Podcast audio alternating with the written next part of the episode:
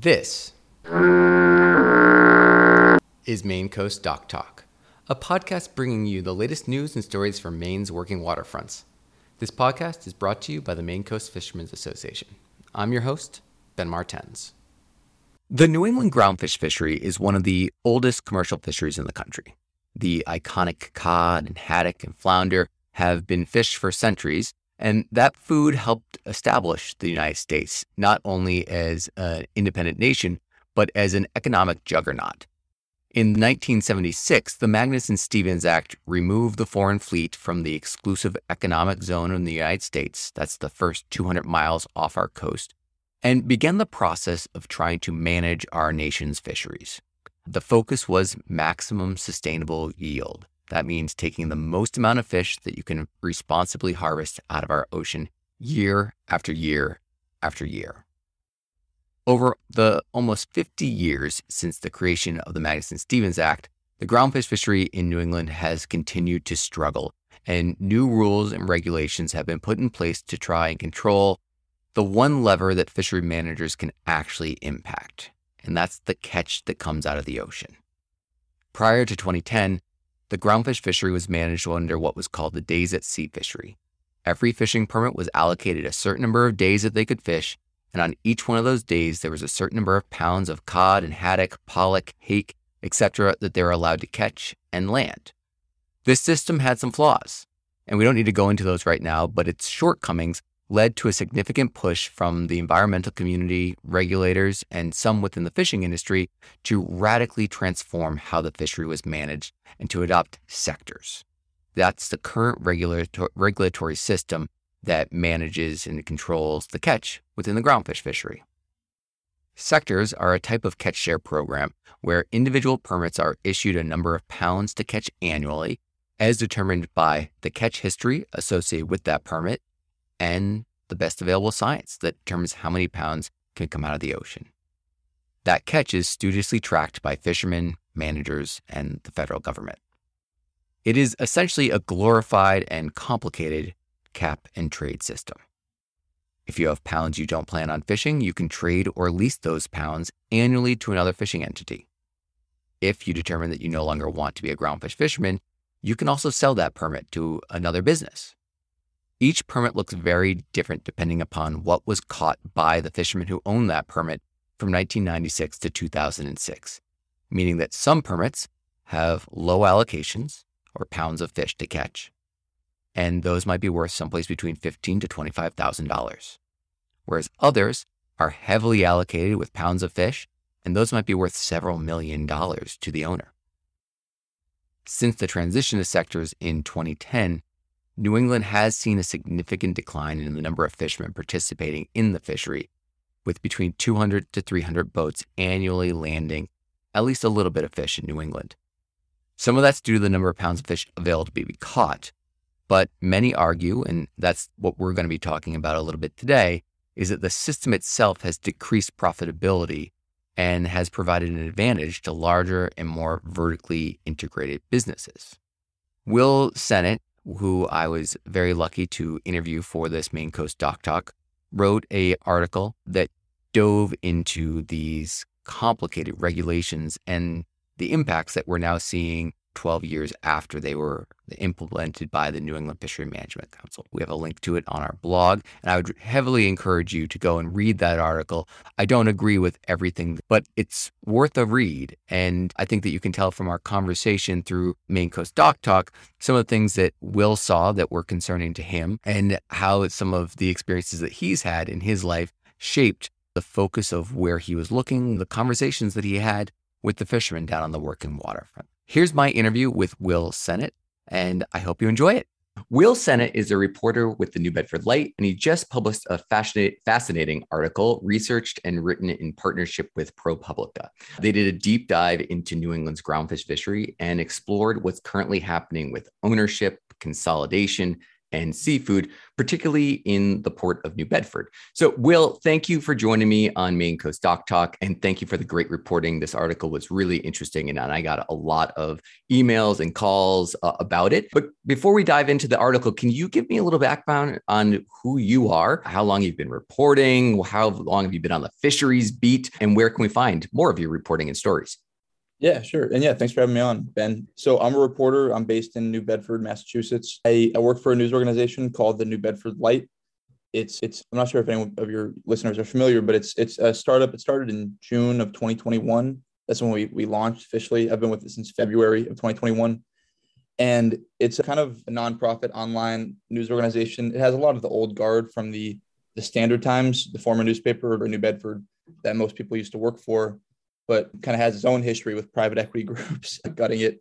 So, and we've grown in the last year and a half into a pretty strong. We have five reporters, a few editors, publisher, and uh, that's where I work. Cover the fishing industry for a few years. I was at the Vineyard Gazette where I had my first job, brief job in, in journalism, and that's where I had my it was actually my first beat, the fishing industry, which is you know was quite quaint compared to the New Bedford industry. Of course, different different maw. Um, and I'm fascinated by the fishing industry, such as such an important place in in New England history and lore and labor. And I think everyone in New England kind of relates to it in some way, whether they're actually in it or not. And I'm really drawn to it. So yeah, being in New Bedford, I, I, we have actually two reporters covering it, me and my, my colleague Anastasia Lennon.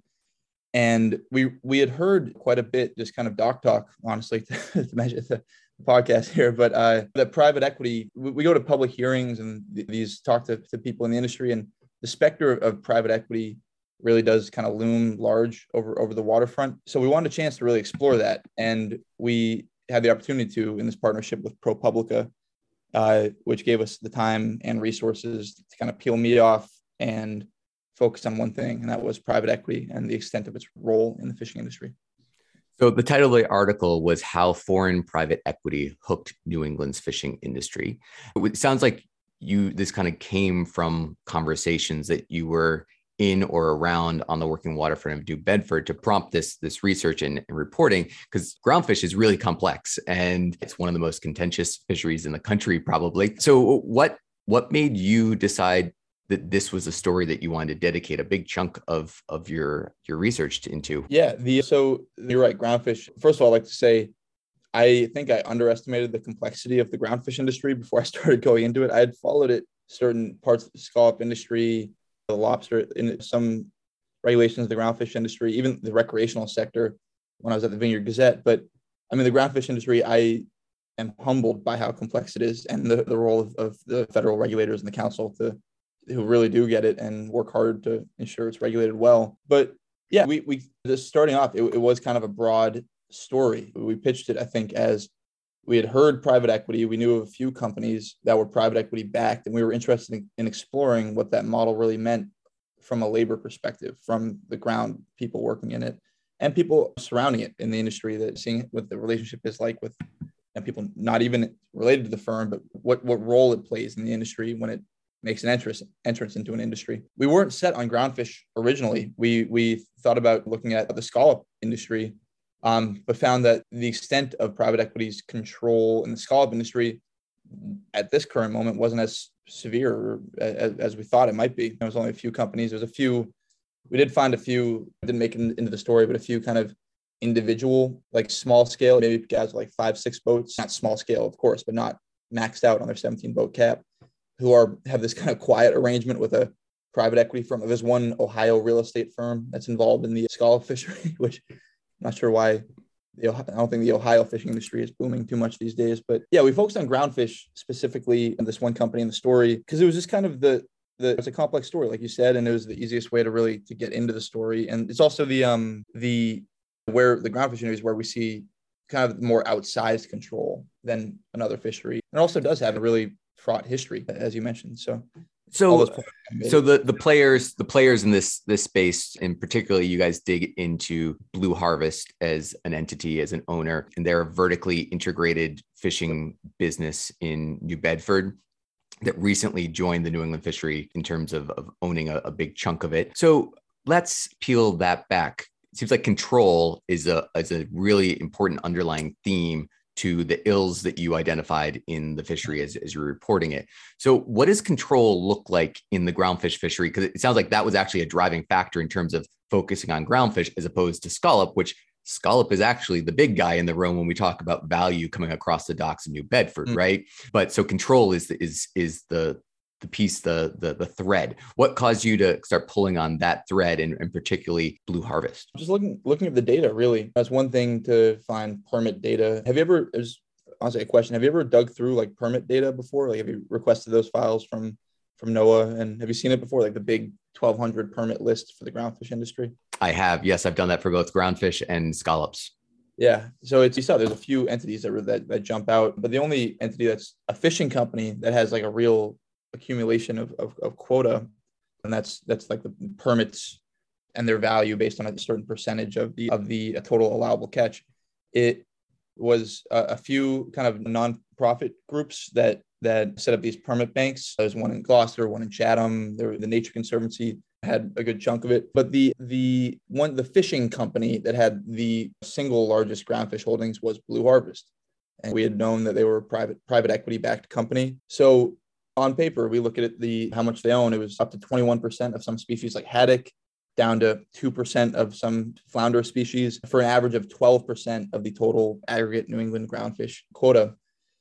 And that's, yeah, the single largest groundfish holdings. But when I spoke to managers of the company, it's not like a secret. I wasn't like, not a Fed. I just I just talked to people and I heard that they they do a lot of leasing.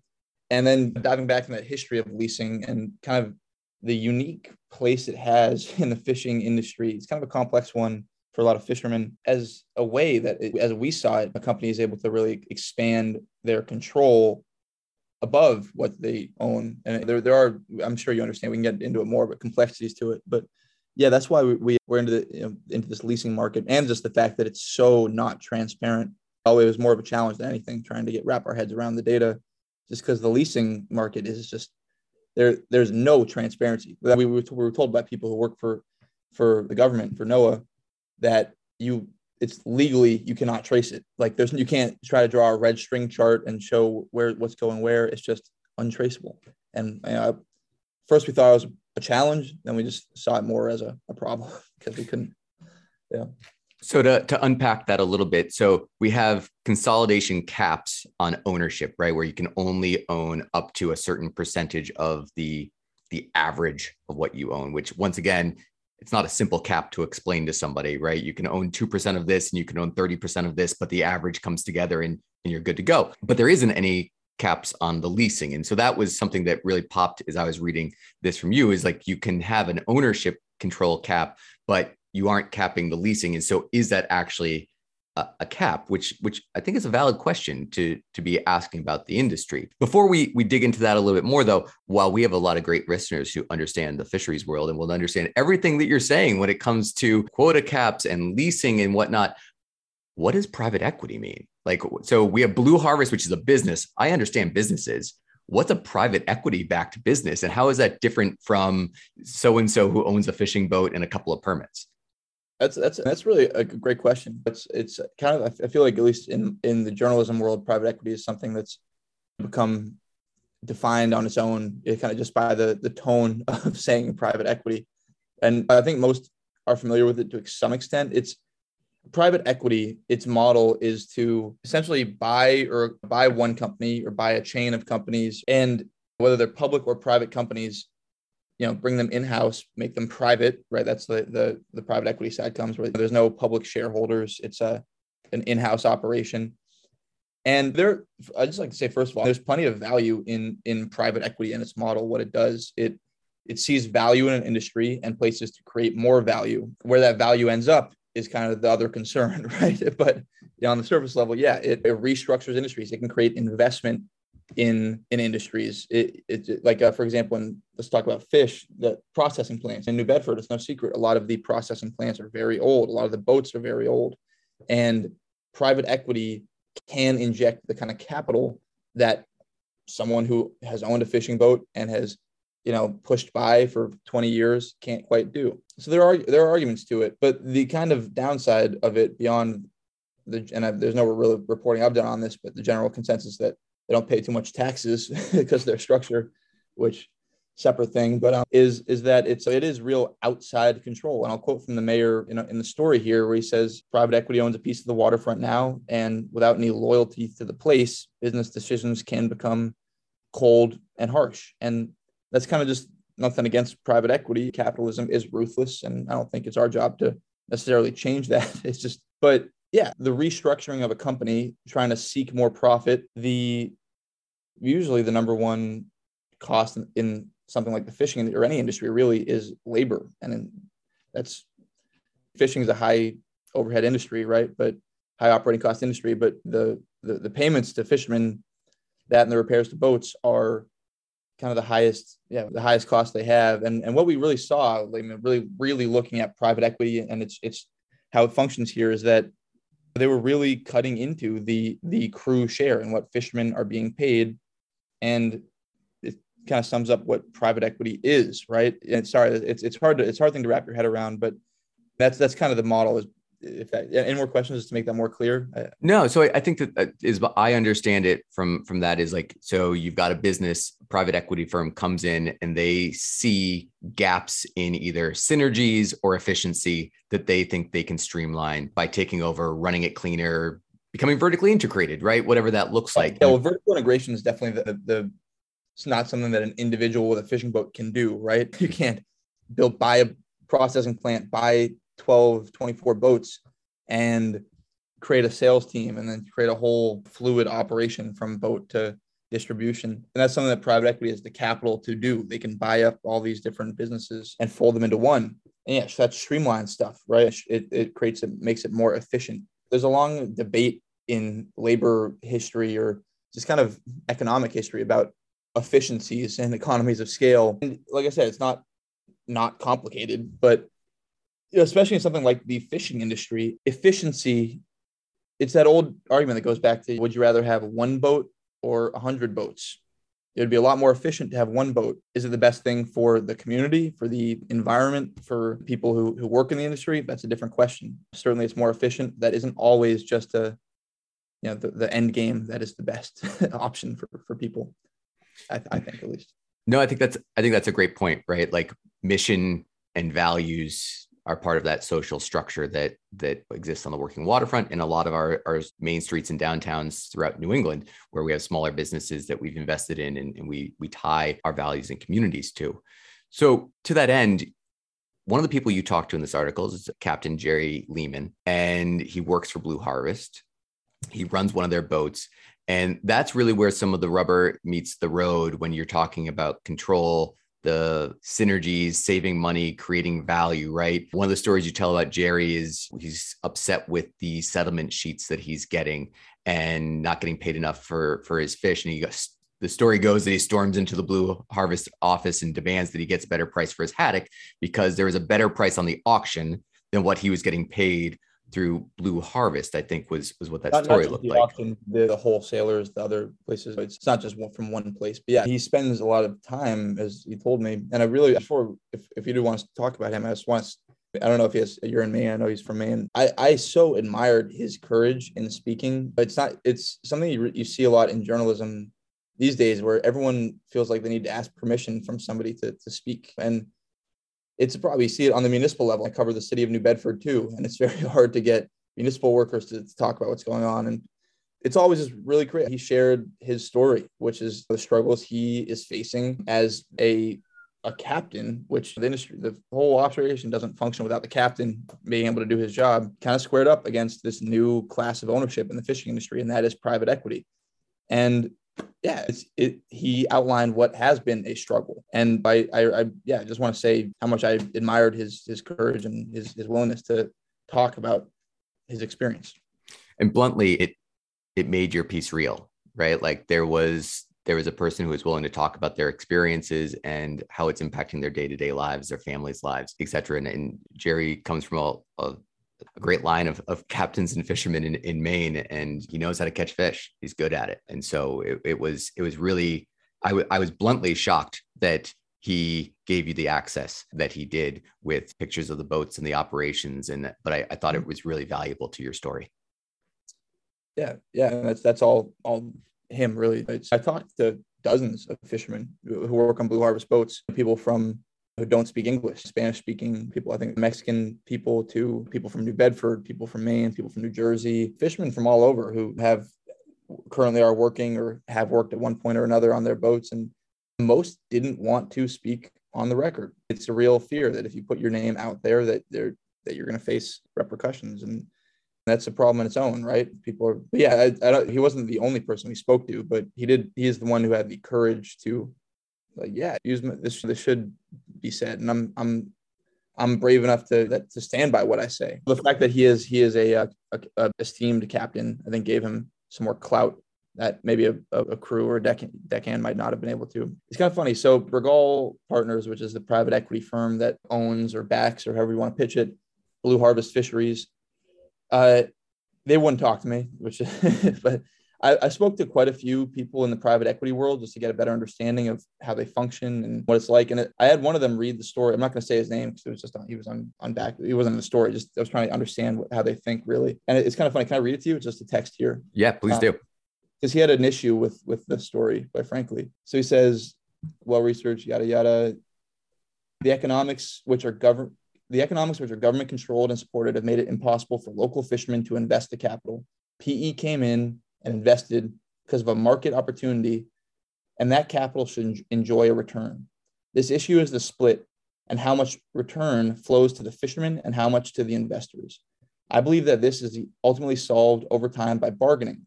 The investors depend on fishermen to do the work, and, all, and if, ultimately, if they're not compensated fairly, they will stop working, and younger generations will find something else. This will force unions and or a more equitable split of profits. There will also be government intervention. This is really how this is really how a free market works. It is unrealistic to think that an industry can survive forever on legacy arrangements and family ownership.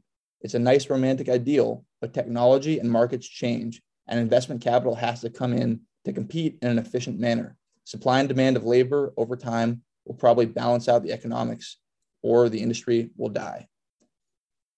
Anyway, well written piece, you said. But that's really um, yeah. For someone who works with the diversity of fishing boats, that sounds scary to me, right? Like, I, I, part of the reason why our organization was founded was because we believe deeply in those people and those places and investing in in those communities as as a path forward and through rebuilding natural resources and, and everything else. But yeah, that that's an interesting way for someone from an outside perspective to be looking at the opportunity of the groundfish fishery and bluntly our food system right? That's what we're talking about controlling. Yeah. And you think about what he said about this kind of labor negotiation and the free market, right? In one sense, that kind of moment you're talking about is that exact thing, which is a labor negotiation, right? I'm not leaving the dock unless you give me what is fair, as he put it. Yeah, it's it is raw, and it's it's not like by writing an article about it, we're saying that it's anything other than just true and how this thing works. It seems accurate more or less. This is kind of the, the negotiation going on right now. Like what can, there's no question if private equity could pay fishermen nothing to do the job, I'm sure they would, right? But that's not realistic. So there's, we're in this moment right now where private equity is kind of a new entrant, kind of feeling out the market, seeing what they can get away with, essentially what they can pay fishermen. And it's fishermen like Captain Leeman who are brave enough and who essentially represent their crews who work for them, right? Their contractors and their crews work for the captain. And they're saying, no, pay up. We we we deserve what the market bears for the price of our fish. And you shouldn't keep hacking into our our, our settlement with with your co- operating cost as owner. And yeah, so there's other things too. I, I, I kind of had issues with the way that guy, the private equity guy in that text pitched it. It was kind of from the perspective of a 50 story skyscraper in Wall Street, right? He's not here at the dock. That's an easy way to think about it. But realistically, I think the way a more realistic approach to what this labor negotiation is that it's not as simple as like this is just, oh, they do the work and we own it. Like this is people who have had, in a lot of ways, their occupational ladder really severed. And right now they're kind of given the ultimatum of either work for less money or we'll find someone desperate enough to do it. And I think that's on this like free market labor negotiation, it doesn't seem quite free. It seems in kind of way like feels more like a hostage situation than a negotiation, quite frankly. But it's it's a tough one to weigh. I'm not really quite sure where it lands. No, and I, I think that that's kind of where I want to pull us together towards the end.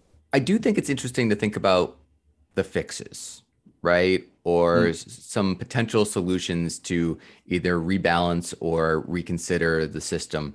And I'm wondering what you've heard through your reporting and after you published the article that might start pointing to some things that those regulators who set up this system might be able to start considering and thinking about if you are saying this is a valuable thing that maybe we need to consider is the fishermen diversity of businesses. We have a new player that is operating at a different scale than what we built a fishery to be prepared to to adapt to.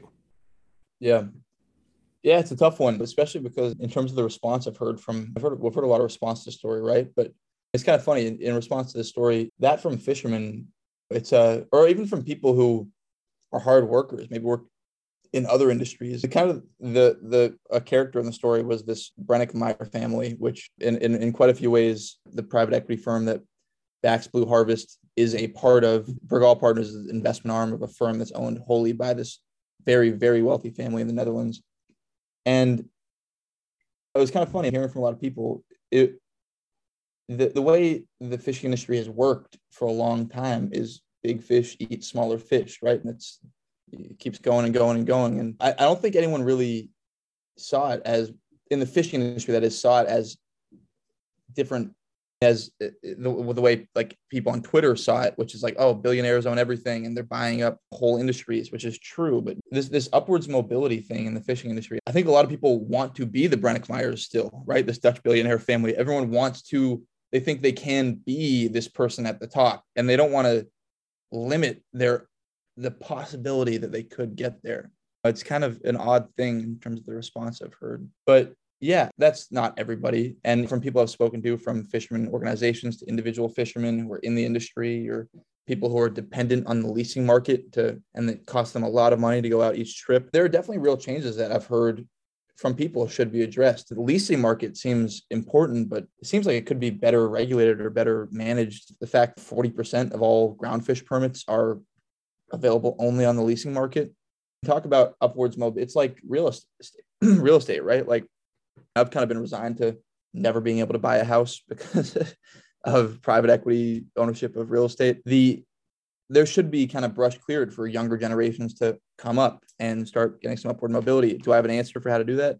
No, but I've heard frustration at that from people in the younger side of the industry. And the 15.5% antitrust cap on permit ownership or quota for permits is very high. Seven companies really can dominate the whole thing. I've heard that people think that should be reined in some way or another to be more equitable. We've heard that there should be more transparency in ownership. It took us weeks to nail down how much quota one company had in terms of looking where to request it. And yeah, this kind of propri- protecting proprietary information is a model that it is important and it makes a lot more sense in a kind of older world of the fishing industry when there was hundreds competing in this free market of the ocean and the cowboy days stuff. But at the end of the day, when there's one company really dominating, protecting proprietary information does really nothing but allow its expansion to go along unchecked and un, un, unrealized, really kind of quietly. So yeah, fishermen were calling for more transparency in permit ownership and the leasing market. And that's what we've seen so far. Do I have an answer? No. Do I I'm sure if I was a federal regulator, someone on the council, I'd probably resent me for bringing up issues without solutions because everyone's easy to point out issues, right? And I think that their job is very challenging balancing all these situations here. But we are, at, it does feel like kind of a pivotal moment. And at the end of the day, I'm a journalist, right? I don't, I, am not in the fishing. I cover it sometimes, right? But the fishermen, it's you, it's the regulators who are in it. And from an outsider perspective, it does feel like a pivotal moment. So yeah, what do you? I'd love to hear your thoughts too. I can talk all day, but do you do you think there's anything that should be addressed or called that the story kind of highlights that could be, I don't know, addressed by the the council or the government in some way? when we put the system in place, I think we had, and I was, I was brand new when the sector system was finalized and signed, sealed, delivered to the to the fishing industry. Um, but the intent was always to follow that up with a fleet diversity amendment and figure out how we build towards the future, right? And at the time when Amendment 16 was passed, the conversation on the docks and in the meeting rooms was this is going to make the fishery more profitable for those fishermen in it. And the mm-hmm. idea was if there's profits to be made as we create more flexibility and opportunity for fishermen to right size their platforms, go fish when the fish are there, when the markets are there, right? That that's when these communities and businesses can be investing in themselves. And, and that's how we build the best management. Unfortunately, and, and this was one of the pieces that was left out of your piece that is completely understandable is the fish are also in crisis right now, right? And so the access, the quota lease market, all these things like our our science and our marine resources are also struggling to keep up with the times. And that was one of my takeaways was like a deeper thought process of like well how are you supposed to manage for the future when you are trying to keep your head above water? And, and by by we like the managers there's every single year there's been another crisis of this fish stock is coming back with a really bad stock assessment. The Gulf of Maine cod a few years ago, Georges Bank cod right now. And so it's like, how do you build? How do you look at consolidation and say, well, it's consolidating because ownership opportunity, or is it consolidated because we don't have enough fish to go out and catch? And and those things are really complicated as you said like super complicated. So that's that's some of the pieces I mean, that, that are hard so yeah. the, the, whole health of the marine ecosystem through cod right? Sure it is a limiting agent when you think of the choke species which is its own complicated thing but there's if we uh, want to stand by the numbers that federal regulators put out in total allowable catch there's hundreds of millions of pounds of haddock and pollock and redfish that is able to be caught every year on a at a sustainable. It's not like for, I have this tr- trouble explaining this to people, but it's not that there's 100 million pounds of haddock in the ocean. It's that there's 100 million pounds, more than that, 150, I think it is, that can be sustainably caught. Right, that's just the percentage that can be caught to keep sustainable yield, keep the population going. That's a ton of fish. That's a half pound of fish for every person in the in the United States. So I my the way only thing I would interject there is that we call those paper fish because we never mm-hmm. see them outside of, of the reports. And so you know, we work with a lot of really great fishermen. And if all those pollock were there and if all those haddock were there, they'd catch them. And so that's that's a problem. That's one of those what's one of those gaps in in the data well, I mean, streams. yeah, if you go, go down the path of doubting data, right? It's a slippery slope. And you start thinking about, oh, is it really is cod really that low, or is redfish also really that high, or it's tough, right? But just going off the numbers of what they put out there, they say should be the total allowable catch. It you're right though. It does seem like well, first of all, I'm just saying, I, I feel like the the the crisis around cod is one thing, whereas the viability of a whole industry is another. As just I've come to learn, at least I could be wrong, but but you're right. It does seem like as consolidation, as the choke species decline and I get more choked up, consolidation follows, and it, it's it, it is an odd kind of relationship I spoke with somebody who really knows the fishing industry, and it was on background. So someone who really knows kind of the history of this industry. And I was talking about private equity, and he didn't seem too concerned about it, even though he is like a small scale or type fisherman. And he he said to me, he said, fishing is a corporate history.